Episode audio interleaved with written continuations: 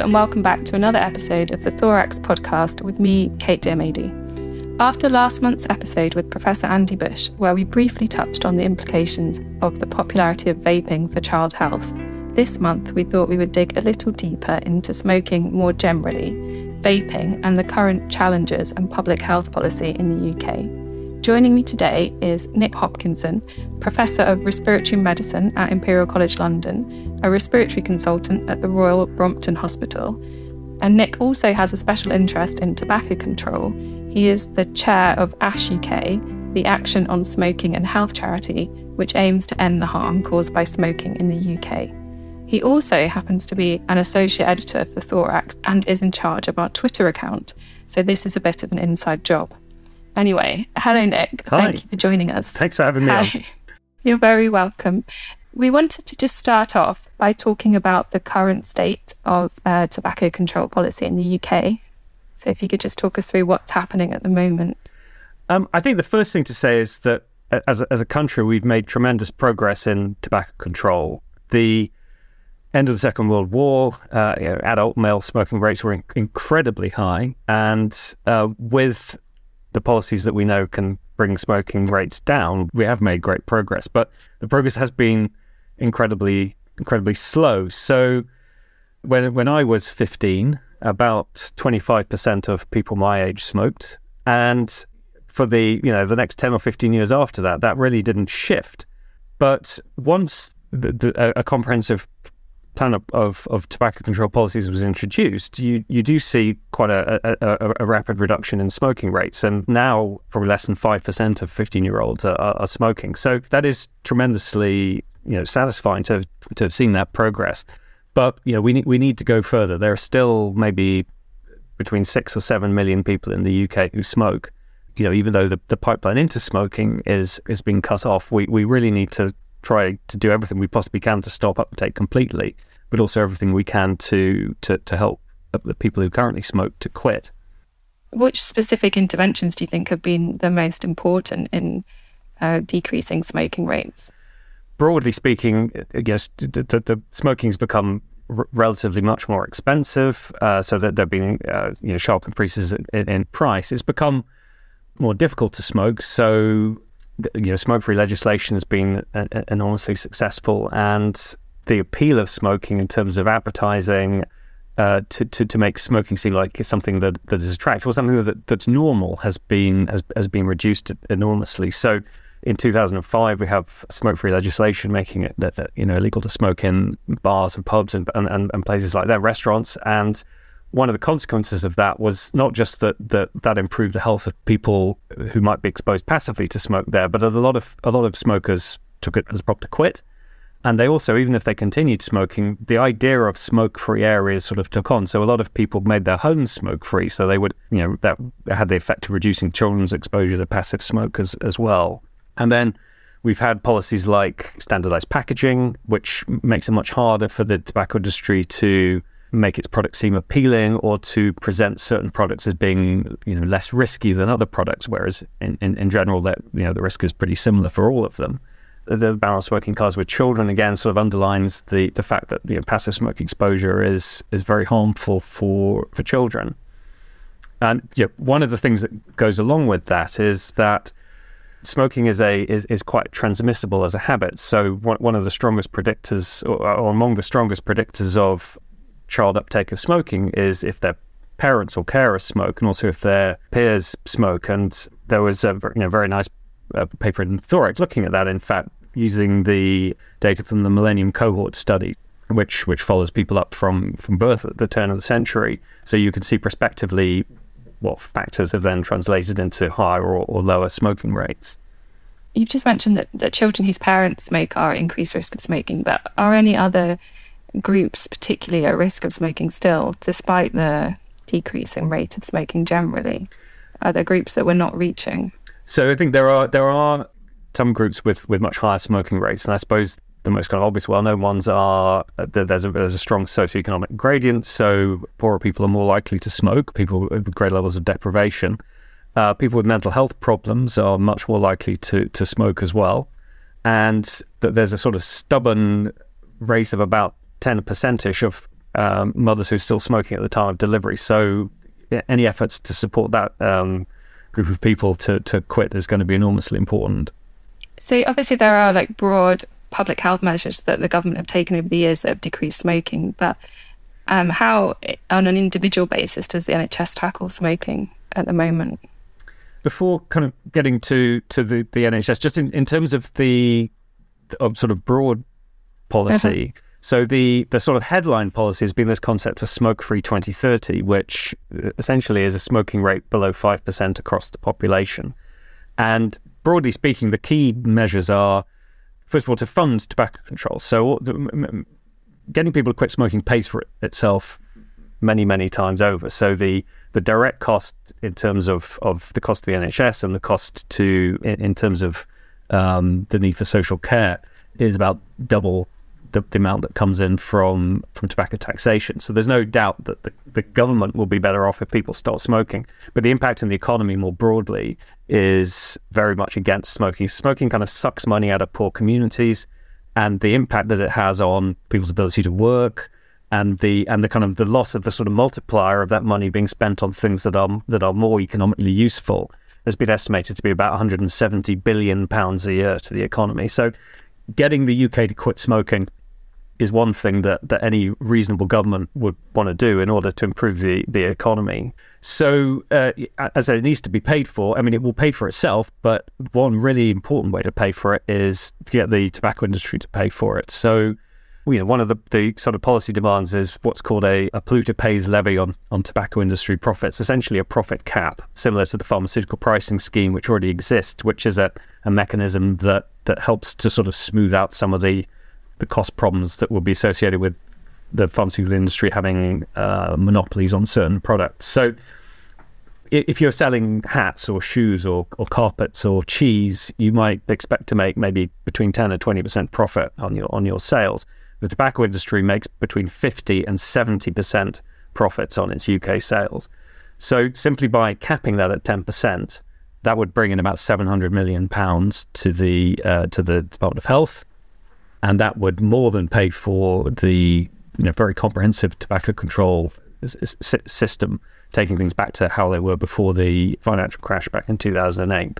So depending on how you look at it, you could somewhere between 150 and 250 million pounds upfront spending to deliver an absolutely comprehensive, effective tobacco control um, strategy. So you you need to pay for support to help people to quit smoking, but you also need to pay for the enforcement of legislation. So there being maybe 60% cuts in local authority funding. So we don't have trading standards officers, uh, and you know you, you need law, the laws, but you also need to implement them. And the other probably pretty big policy would be raising the legal age itself for tobacco from 18 to 21. So that takes legal purchase of cigarettes completely out of schools. Um, we know that that there was a reduction in youth smoking associated with the increase from 16 to 18, and we also know from the US that where the states have, have, have raised the, the, legal age of sale from 18 to 21, you, you get a, a, a sharp downturn in youth uptake of smoking. Yeah, and I I thought I read that there was a plan for us to um, do similar to what they've done in New Zealand, where they will just increase the age at which you can buy cigarettes every year until no, until nobody can buy cigarettes. But I, I don't know if that's actual policy or just. Well, that, that, that was the the Khan um, review sort of led towards the New Zealand approach, and to some extent, raising it from eighteen to twenty one, you know, as it were, immediately or you know by uh-huh. the time the consultation was done would have more or less the same of same effect. I mean, whether you continue to raise it after that is a is you know is, is a sort of interesting question. But you know, raising that steadily so that you do have a you know a you know, smoke free generation. I mean, most people who are going to start smoking will smoke will start before they're 21. So doing it either way would be a, a really important step forward. Uh-huh. So I, I, guess now maybe we can now talk about the um, smoking cessation strategies that the NHS is using at the moment.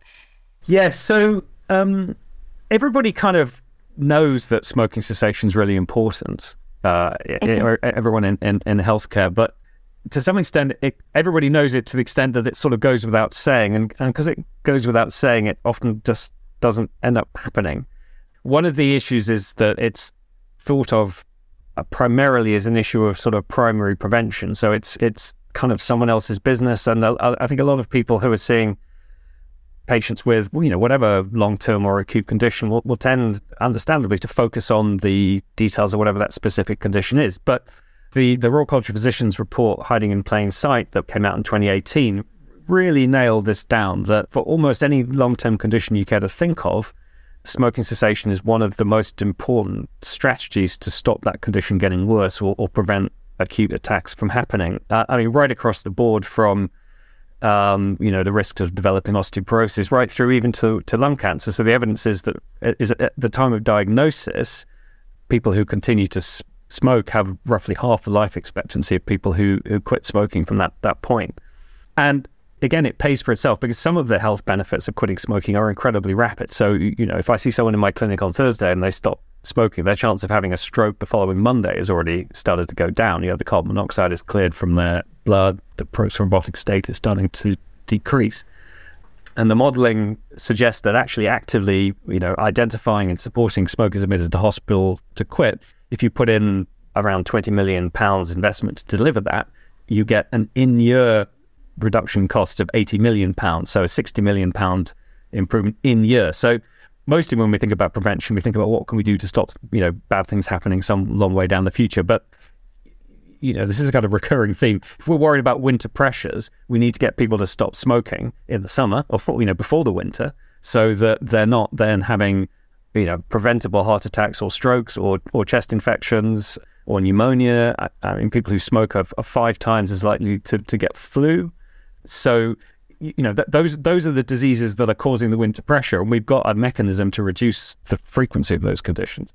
So certainly, that you know, that from the long term plan, that the, the, the goal is that everyone admitted to hospital uh, who is a smoker should be identified and given support to to quit.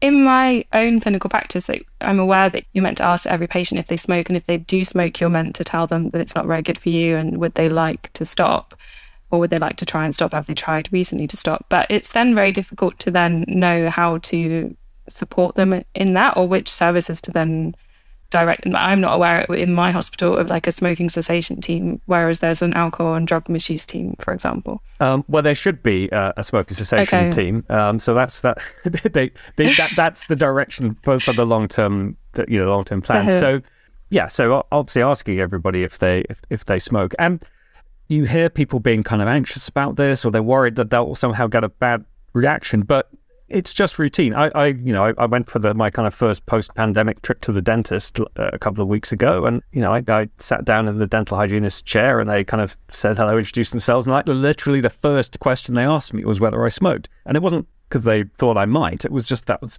routine part of practice.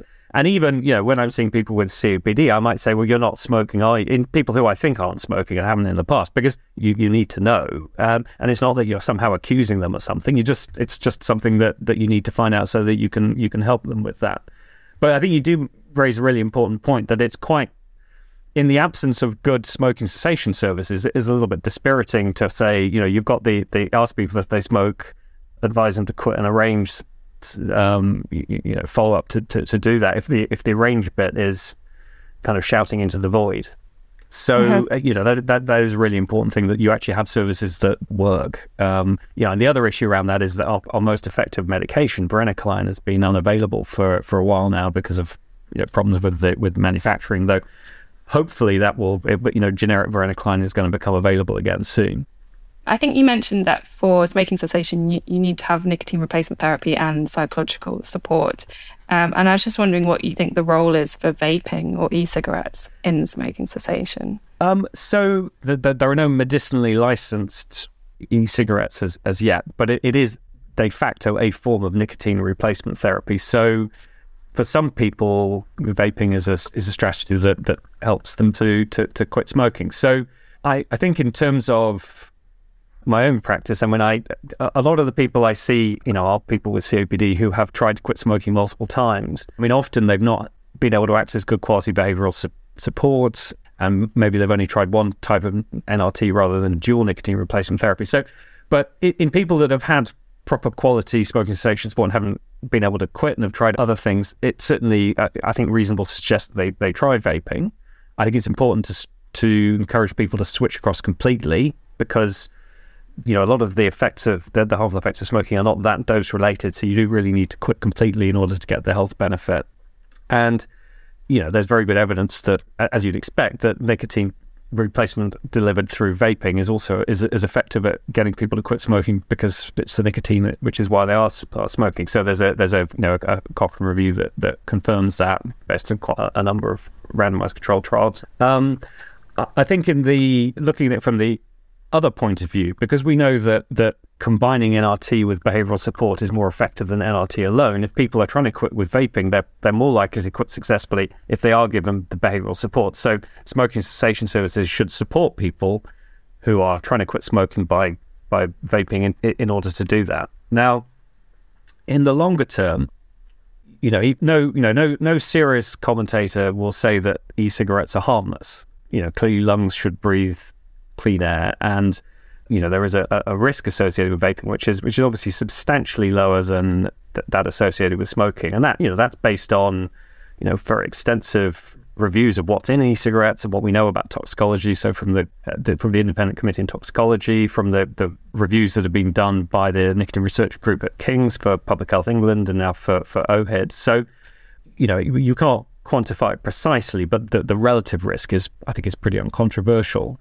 But nevertheless, there is there's some risk there. So, you know, my advice is always that people who've switched from smoking to vaping should be encouraged to try to quit vaping, but obviously not at the expense of going back to, to smoking again. So you're trying to give people a message that, that vaping is much safer than smoking. If they switch across, that that will be a big benefit for their health. But in the long term, obviously, particularly if they've got lung disease, they should try and uh, quit completely.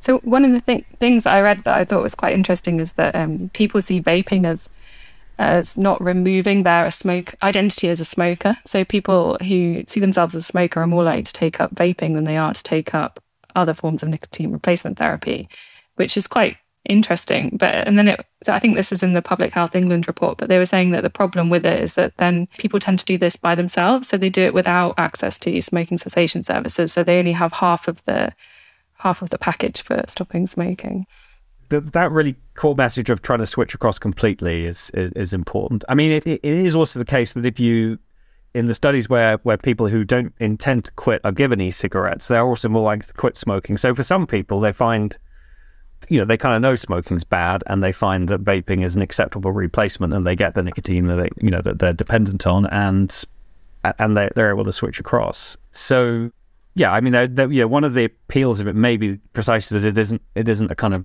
medical thing. But I think we, we need to not not be too, you know, demand that it is only medicalized or refuse to engage with it at, at, at all. Uh-huh. I mean, obviously, one of the tricky things is because there are no medicinal e-cigarettes available. It's not it's not legal for the industry to advertise them as smoking cessation aids because that's a medicinal claim. So even though the vast majority of people who vape are doing so in order to cut down or quit smoking, we kind of know that and you know, the marketing kind of implies that, but it, you, they can't come out and say it because it's you know that that's something that they have to go through the MHRA. And even though the, yeah, the MHRA said very clearly that they will they'll make the process of getting a medicinal license as straightforward as possible. So far, you know, we, we don't have any that are that have been through that kind of slightly higher standard of sort of safety regulation and, and, and, and so on. So, do you think there is a role for more regulation in the sale of vapes and the marketing of vapes from a sort of public health perspective? Uh, well, I, I do. Uh, but again, a, a lot of the problems are not with the regulations, they're with enforcement. So, you know, when, when, when, you know, when there are no, tra- no trading standards officers, the, the rules aren't going to be enforced. So there are some things that, that certainly could be done that will be helpful. The, the most obvious thing going right back to talking about tobacco policy is about affordability. So the, the thing about disposable vapes is they're very very cheap. So one of the one of the things that uh, Ash and other organisations asked the chancellor to do in his budget was to put an excise tax on disposable vapes. So you know the question about whether they should be banned completely is a you know is, is, is a very very live one. But they could be made more expensive than the not disposable ones, which are less appealing to children and and and, and so on. The, the Chancellor Exchequer can do that with a click of his fingers. If he wants to introduce a five pound excise tax, that that would price out a lot of children from using them. You were just talking about how disposable vapes are very popular amongst children. We touched on this a bit last month with Andy Bush as well, but Well, what are your issues with children and vaping, or what are the problems you can foresee with children and vaping? So one of the things that is a big concern is is uh, is, is smoking in in children. So the the first thing is that now there are actually slightly more children who vape than who who smoke, and you know we know how incredibly harmful smoking is. So it's important just to just to pause and say that there is not really evidence that vaping is somehow driving up smoking rates. That doesn't seem to be happening, and because I think understandably people are worried that the children vaping may well be damaging their lungs. It's important just in terms of perspective to to say that one of the key impacts that vaping has had on children is that it's helped a lot of parents to quit. So one of the consequences of it is it dramatically reduces child exposure to passive smoke. Um, and we, you know, we we know that something like fifteen thousand children are admitted to hospital every year just as a consequence of passive smoking. Never mind the effects of smoking in, in, in children. So you know, thinking about these things at, at scale, we need to sort of maybe slightly be weighing these things up together. But you know, the key message is is, is that if you're under 18, it's illegal to buy a vape. Well, sorry, it's illegal to sell vapes to people who are, who are under 18. Uh, that law should be enforced, and you know there are a number of measures that that that we that w- we can introduce that would make vapes less appealing in terms of of the marketing, the packaging, uh, flavors, display. So the things that have, have made smoking less appealing can also be implemented around around vaping. And it, it uh, you know, I think it, it's it's not that narrow a line that we need to walk, but we need to get to a position where vaping is available and attractive to smokers who want to use it to quit and reduce their, you know, dramatically reduce their health risk while not making it affordable, available, and appealing to to, to children. And, and hopefully we can we can make that happen. But I think it's a question that you know it is a question of sort of both of regulation and enforcement. And again, it comes back to what we're talking about at the start getting the tobacco industry to pay for this, and we you know we should be thinking about this in terms of of, of reparations. You know, the, the, the global cost of of smoking is estimated to, to cost society globally about two trillion dollars a year. So you know, we always think of the tobacco industry as being big, powerful industries, but they're only big and powerful because they don't pay, you know, there are a lot of costs that they don't pay. They don't pay environmental costs. They don't pay for the kind of desperation of low and middle income countries where tobacco is farmed. It's a really terrible crop, and they don't pay for the you know the other end the kind of the, the pollution of the seas with trillions of cigarette butts. So you know we need to make the industry industry pay, and using that that money partly to, to pay for enforcement of you know the regulations already exist is uh, part of the way forwards. And yeah, that and that was something else I didn't realize either that most or all of the big tobacco companies now have shares in vaping companies. So they've like they've seen where it's going and they are moving their money that way, I suppose. Yes, but it's important to remember there aren't there aren't two different tobacco companies, and that's one of the things that they're trying to kind of kid us. So so okay. the industry would like to be able to say that they are now part of the solution and that they're all about harm reduction. But while they, you, you know, while while the tobacco transnationals are developing their, you know, reduced risk risk products, they're also aggressively marketing cigarettes in lower middle income countries, and they are aggressively opposing, you know, the legal measures that are, you know, very well established to be effective at reducing smoking rates. So, the tobacco industry needs to pay to fix the, the mess that it's caused, and we we know how to get smoking rates down and what we don't want is a situation where they say, "Well, yeah, we'll we'll solve the problem at some point in the future at our own pace without losing any any money." So it is true that a lot of vaping products are made by the, the tobacco industry. They're interesting, not the disposables, by and large, but you know the appalling, lethal, mendacious tobacco industry is is still just what what it, it always has been uh, but it, it would like to distract people with with e-cigarettes. So I guess one you know one of the really you know fundamental problems in the sense with e-cigarettes is it often distracts people from talking about the real issue, which is smoking, which you know kills millions and millions of people every year and you know devastates lives and devastates the environment. Thank you very much. That was all really very very interesting. Thank you for your time. That's pleasure. Thank you, everyone, for listening to this month's episode of the Thorax podcast. I'm Kate Diomede. For those who are interested, we have linked some related articles in the podcast description. We are also planning another episode in the near future on the effects of CBD vaping. make sure you subscribe so you don't miss it.